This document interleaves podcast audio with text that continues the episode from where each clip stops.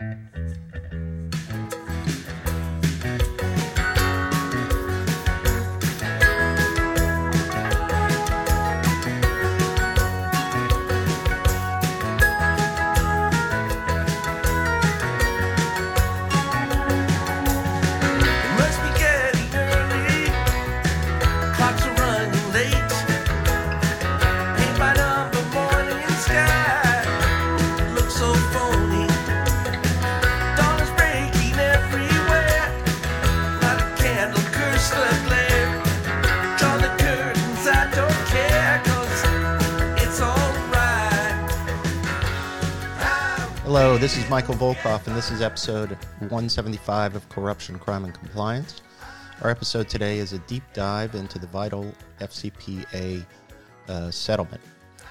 Uh, hello, everyone. Uh, we're going to close out the uh, the year uh, with our last pa- podcast for the year, and I thought we'd uh, make sure we cover the Vitol FCPA settlement. Hope you're all doing well, getting ready for the holidays, and and getting ready for the new year as well. Anyways, so before we get started, let's let's hear from our sponsor, Blue Umbrella. How are you managing your third party compliance program? Is your technology vastly assisting you or getting in your way? Blue Umbrella, in concert with some of the largest, most sophisticated compliance programs in the world, has devised a user friendly, customizable platform that automates tasks and seamlessly integrates with adjacent enterprise systems. Blue Umbrella has employed advanced technology, along with a healthy dose of common sense, to make sure that compliance professionals using status are able to focus on managing issues that arise, monitoring the health of their program, and proactively anticipating risks as a business partner. Curious? Contact us at blueumbrella.com for a quick demo.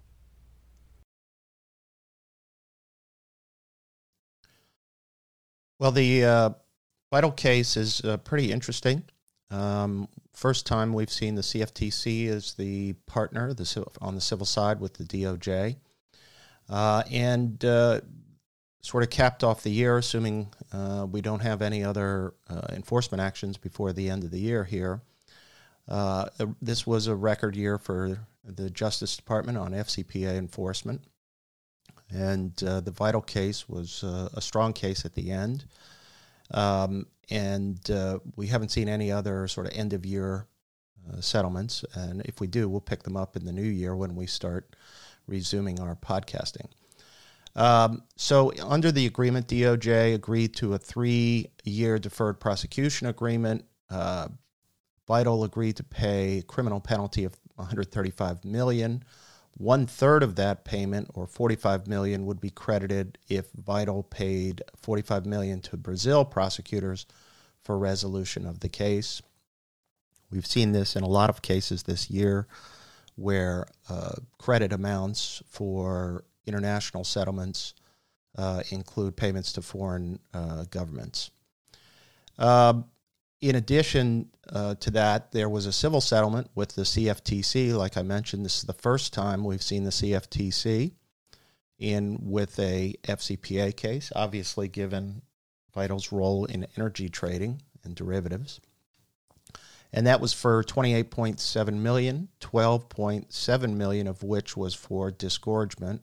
And that's how we get to the total here of 163.7, which might be less 45 million to the extent if and when Vitol pays the Brazil prosecutors.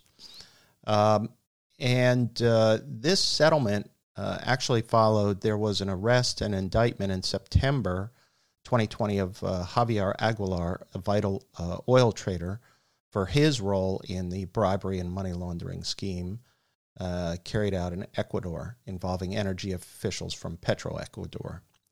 Uh, that's the government owned oil and gas company. So, Vitol's DOJ and Brazil settlements and CFTC settlements stem from bribery schemes not just limited to Ecuador, but including and primarily, really, in Brazil, as well as Ecuador and Mexico.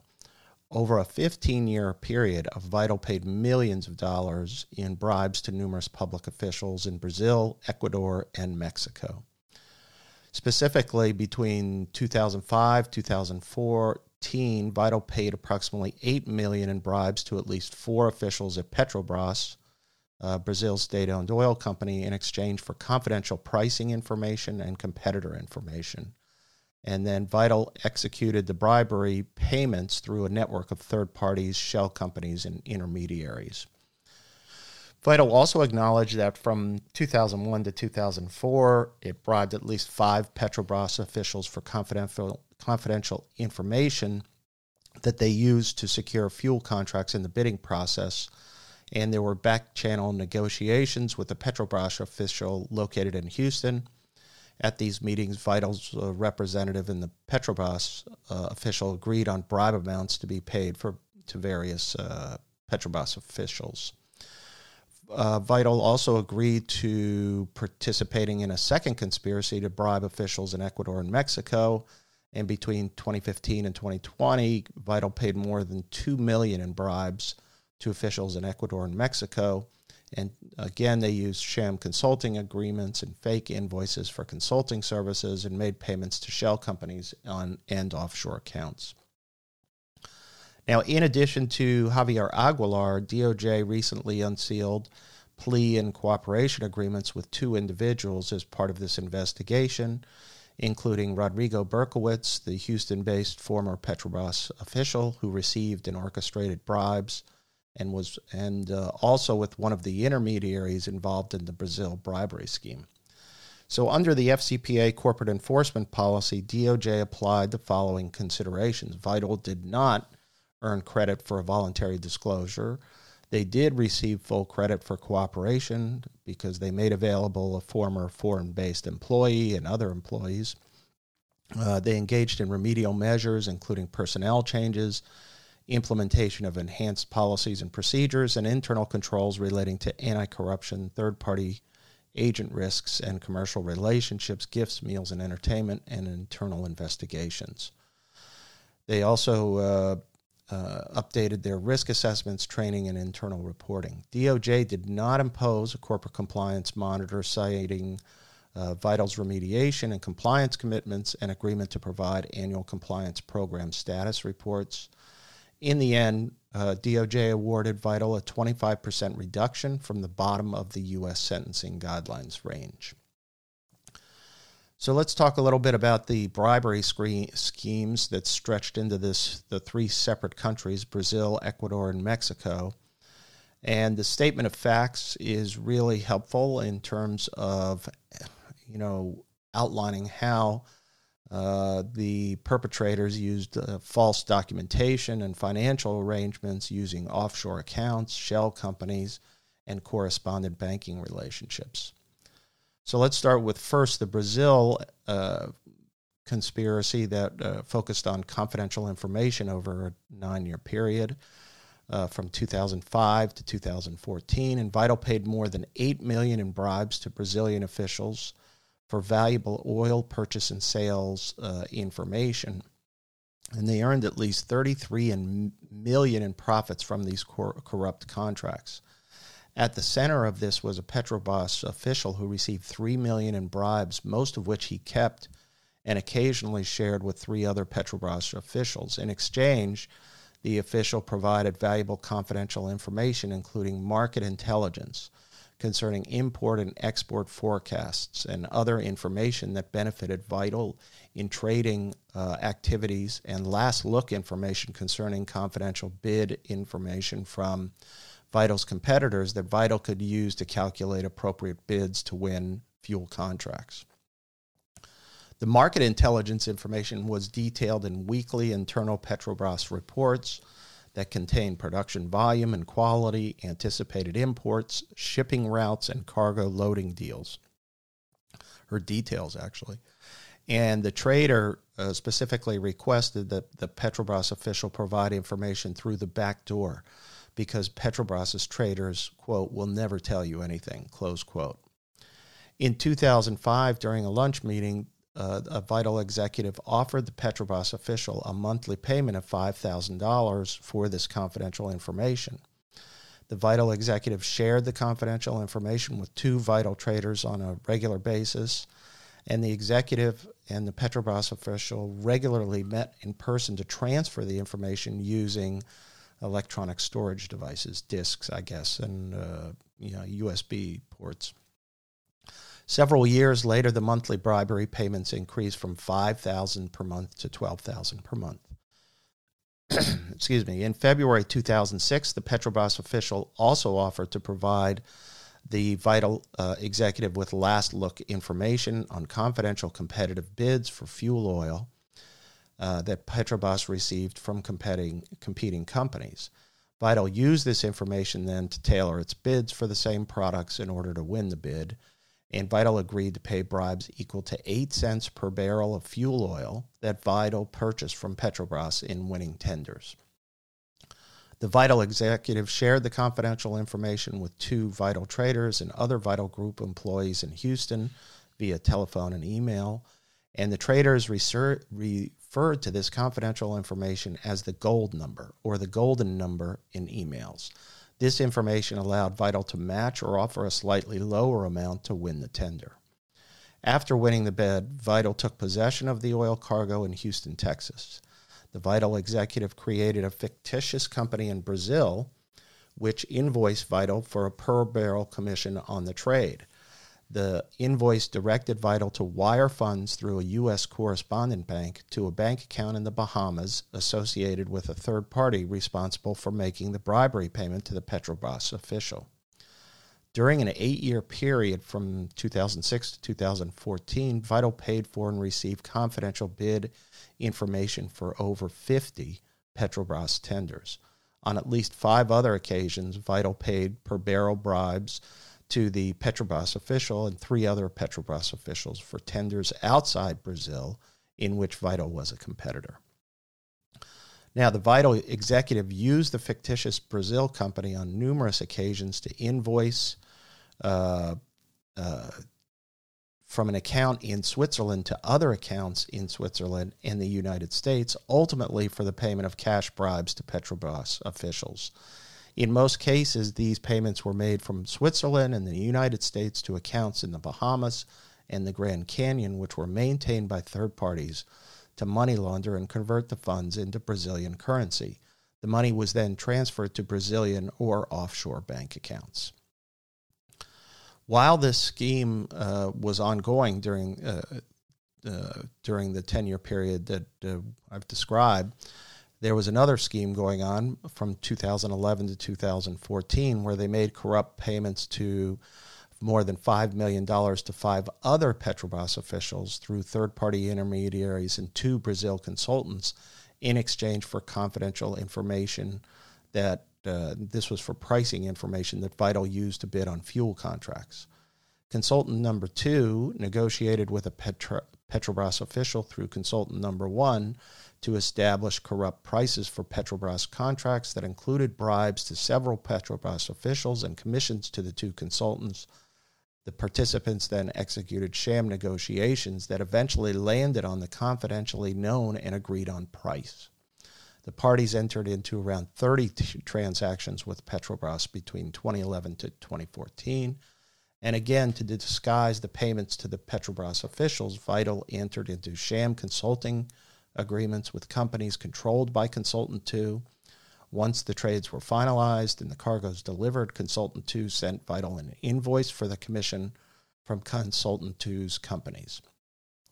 Consultants 1 and 2 kept a portion of the payment and used the balance to pay bribes to the Petrobras officials by wire transfers into bank accounts controlled by the Petrobras officials in Uruguay and Brazil.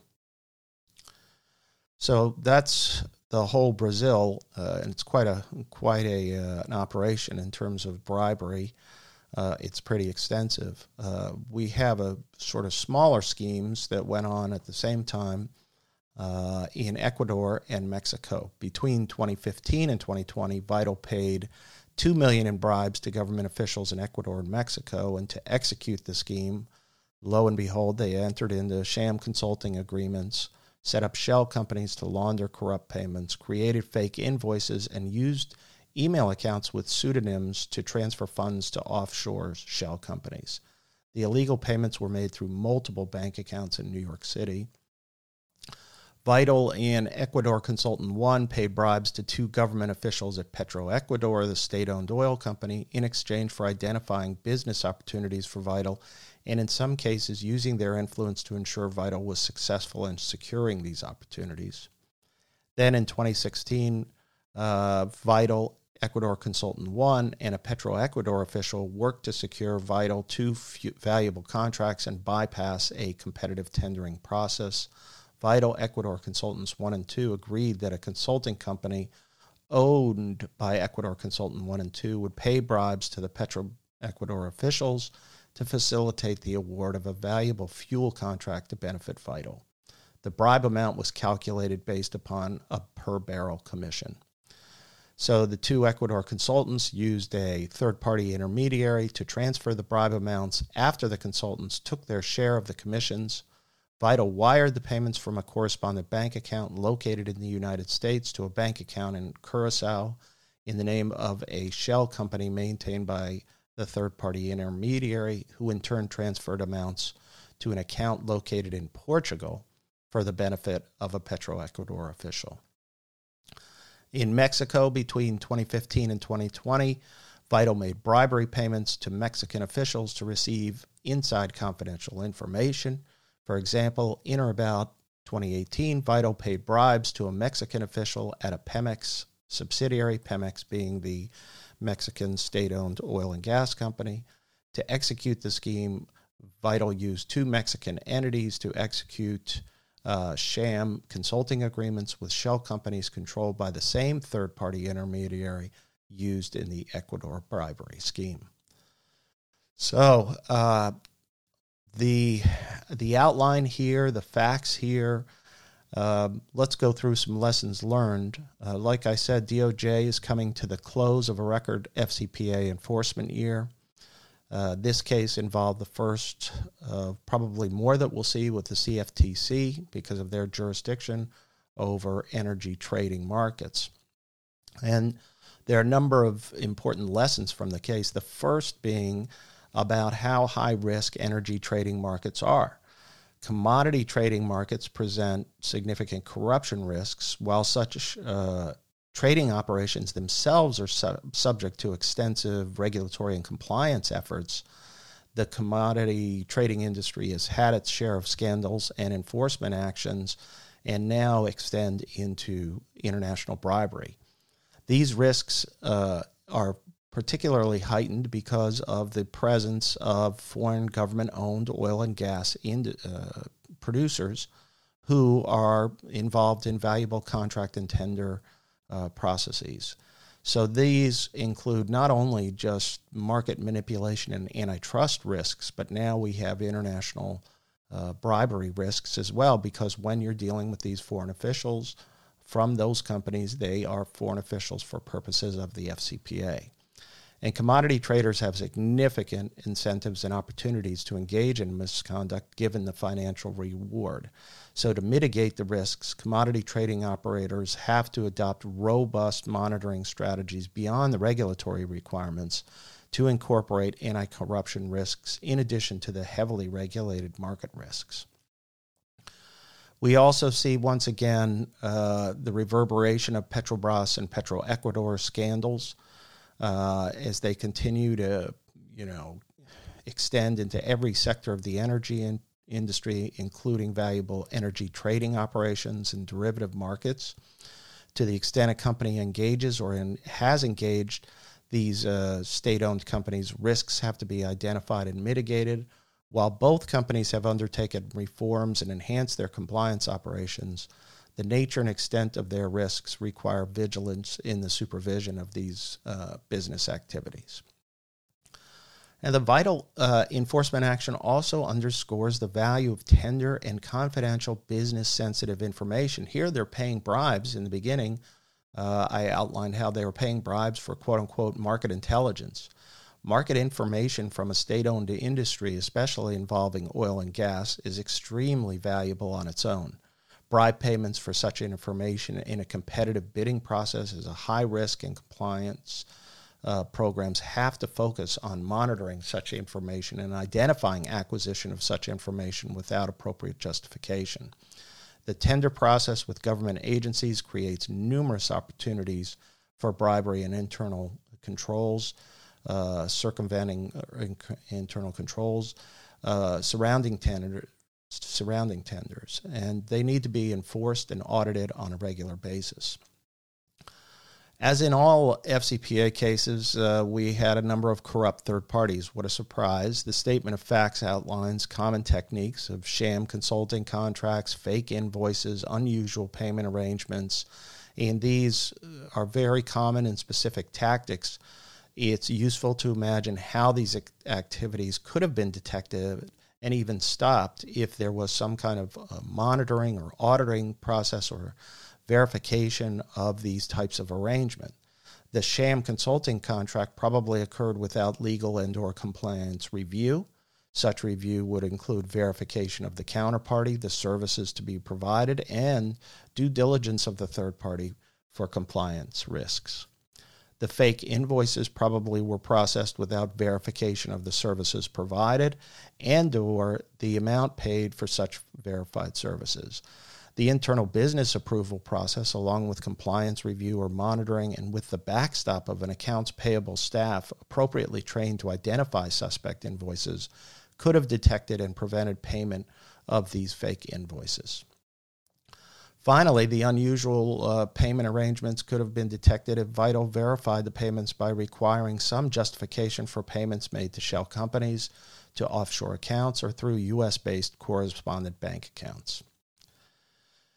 Okay, there the other reoccurring theme in this was, uh, and frankly, it occurred a lot this year in FCPA enforcement, is the involvement and lead role played by senior executives in carrying out bribery schemes. Vitol is yet another example of uh, this trend and it begs the usual question what steps did Vitol take to assess its C suite risks and to mitigate those risks and to monitor the activity of its C suite actors?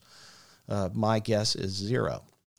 Um, gatekeeper functions as well. The Vitol bribery scheme, as described by the Justice Department, makes no mention of Vitol's compliance, legal, or internal audit functions. Given the amount of money and the pervasive bribery schemes, the absence of any meaningful gatekeeper roles uh, demonstrate that Vitol's oversight and monitoring functions either were non existent or just ignored. So that's, uh, that's our last uh, enforcement action that we have for the year. Um, 2020, goodbye. It was not nice to know you. It was a tough year for everybody. We'll be back uh, next year. We're taking a break for the holiday. We'll be back uh, starting in January 2021. On January 5th, uh, we have an FCPA review webinar. And January 6th, we have an OFAC uh, review webinar. So I hope you can join us for that. Otherwise, have a great holiday. Stay safe, stay healthy, stay in touch, and uh, all the best for a great holiday season and a great year coming up. Thanks again. Thanks again for listening to Corruption, Crime, and Compliance. Please subscribe to the podcast series. The Volkov Law Group believes that every company should have a robust ethics and compliance program. Experience and research show that ethical companies are better performers in the global marketplace. You can learn more about the legal and compliance services we offer at our website, www.volkovlaw.com. You can also follow our award winning blog, Corruption, Crime, and Compliance, and our podcast series. You can contact Michael Volkov at his email address, mvolkov at volkovlaw.com.